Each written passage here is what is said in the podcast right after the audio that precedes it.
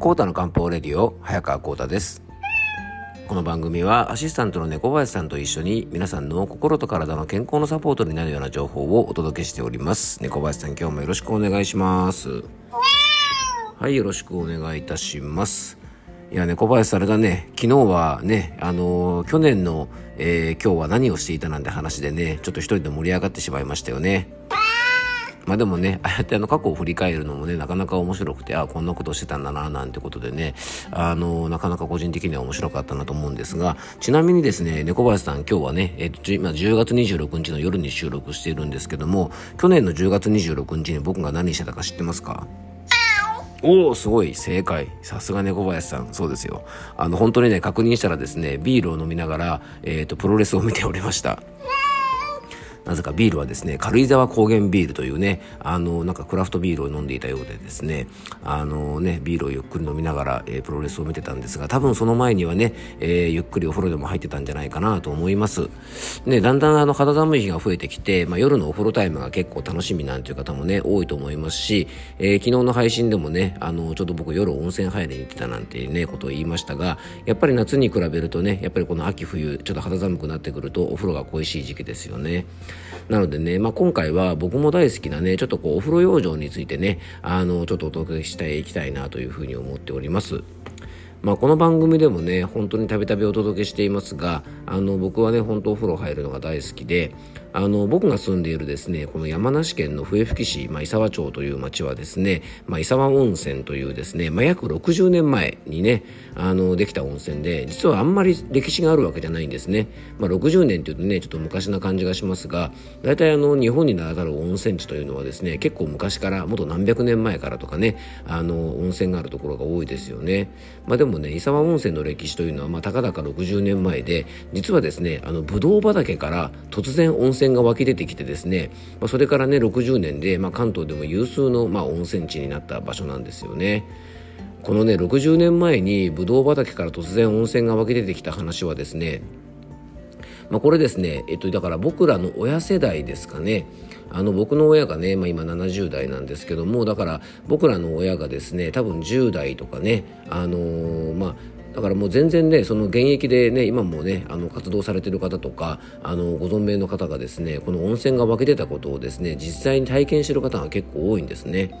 でそんな時のお話を聞くとですね当時はまさにねもうなんか温泉バブルみたいな感じでもうみんながですねかなりあの浮き足立っていたそうなんですね。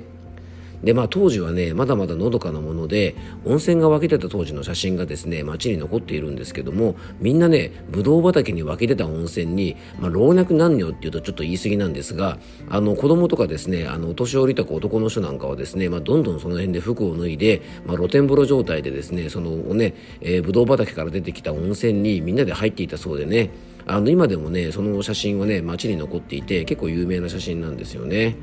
まあ、そんなねあののどかなあの時代もあったわけなんですが、まあ、そんなね僕も温泉の町で生まれたからからどうかわからないんですけどもねあの若い頃はそうでもなかったんですけど、まあ、30代後半ぐらいからあの本格的にね温泉が好きになって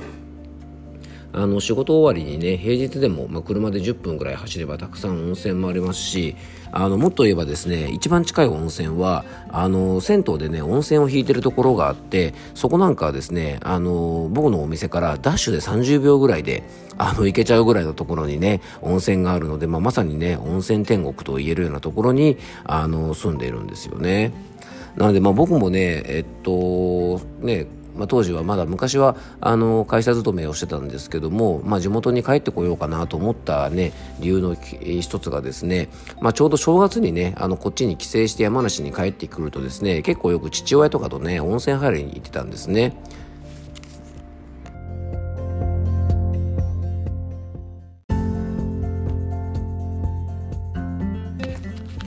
はい、すいません。ちょっと途中でね、チャプターが切れちゃったんですけども、あの、すいません。ちょっとね、あの、僕の地元の温泉話が盛り上がってしまって、なかなか本題の方へね、入ってなかったんですけども、まあ、の、そんなね、温泉好きだったことと、あの、ま、健康相談をする際にですね、ま、お風呂でしっかり温まることが、ま、大切な方が結構多くてですね、いわゆる入浴に関する養生法を割とお客様にお伝えすることが多かったので、ま、これはね、一度ましっかりね、入浴とか温泉とかについて、ま、勉強したいなと思って、10年ほど前にですね、たまたまね、何かでね、目にした資格で、温泉入浴指導員という資格があることを知りまして、まあ、それを取得したんですね。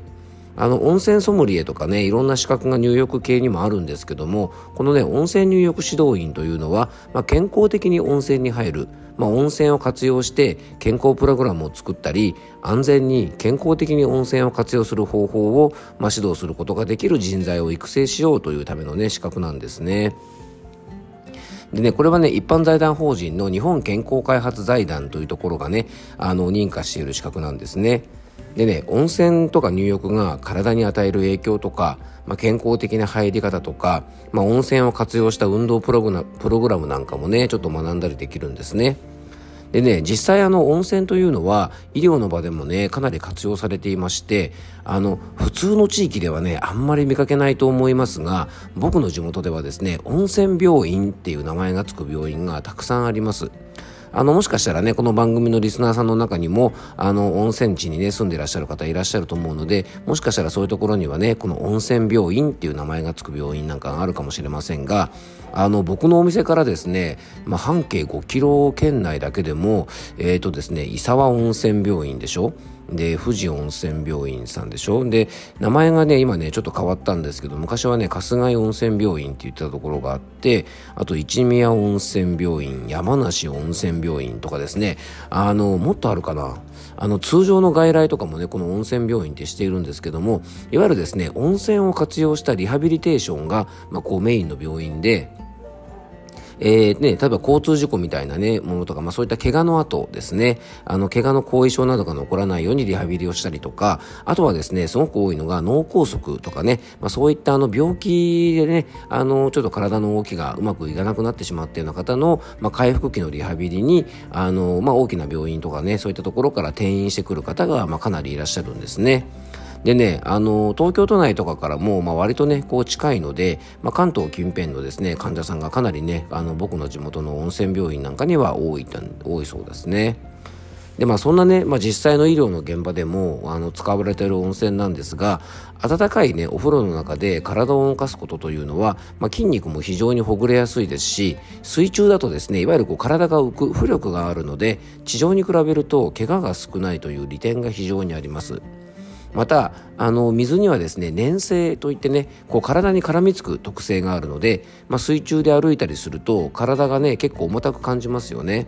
でね、その粘性を活用することで、まあ、同じ運動をしてもですね、水中の方が負荷が強く体も鍛えられるわけなんですね。でそこに温泉独特の効能も働いて、まあ、血行促進などがしっかりされるため病気や怪我の治癒に非常にあのプラスの影響を及ぼすと言われています。なのでね、ちょっと腰が痛いとか、肩が凝るとか、膝などの関節が痛い時とか、まあ、そんな時はですね、自宅のお風呂でもいいので、ちょっとね、こう体を温めた状態、湯船で温まった状態で、えー、動かすとですね、少し楽だと思いますので、あの、無理のない程度にね、ちょっとそういう関節トラブルなんかをお持ちの方は、やってみるといいんじゃないかなと思います。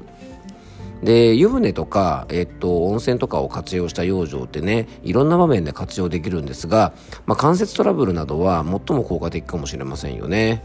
なのでね慢性的な肩こりとか腰痛とかね膝痛とかは、まあ、炎症がひどいというよりも筋肉のこわばりとか血行不良が痛みの原因だってある場合はですねあのぬるめのお風呂とかにゆっくり入ることで、まあ、かなりね不調は緩和されると思うんですね。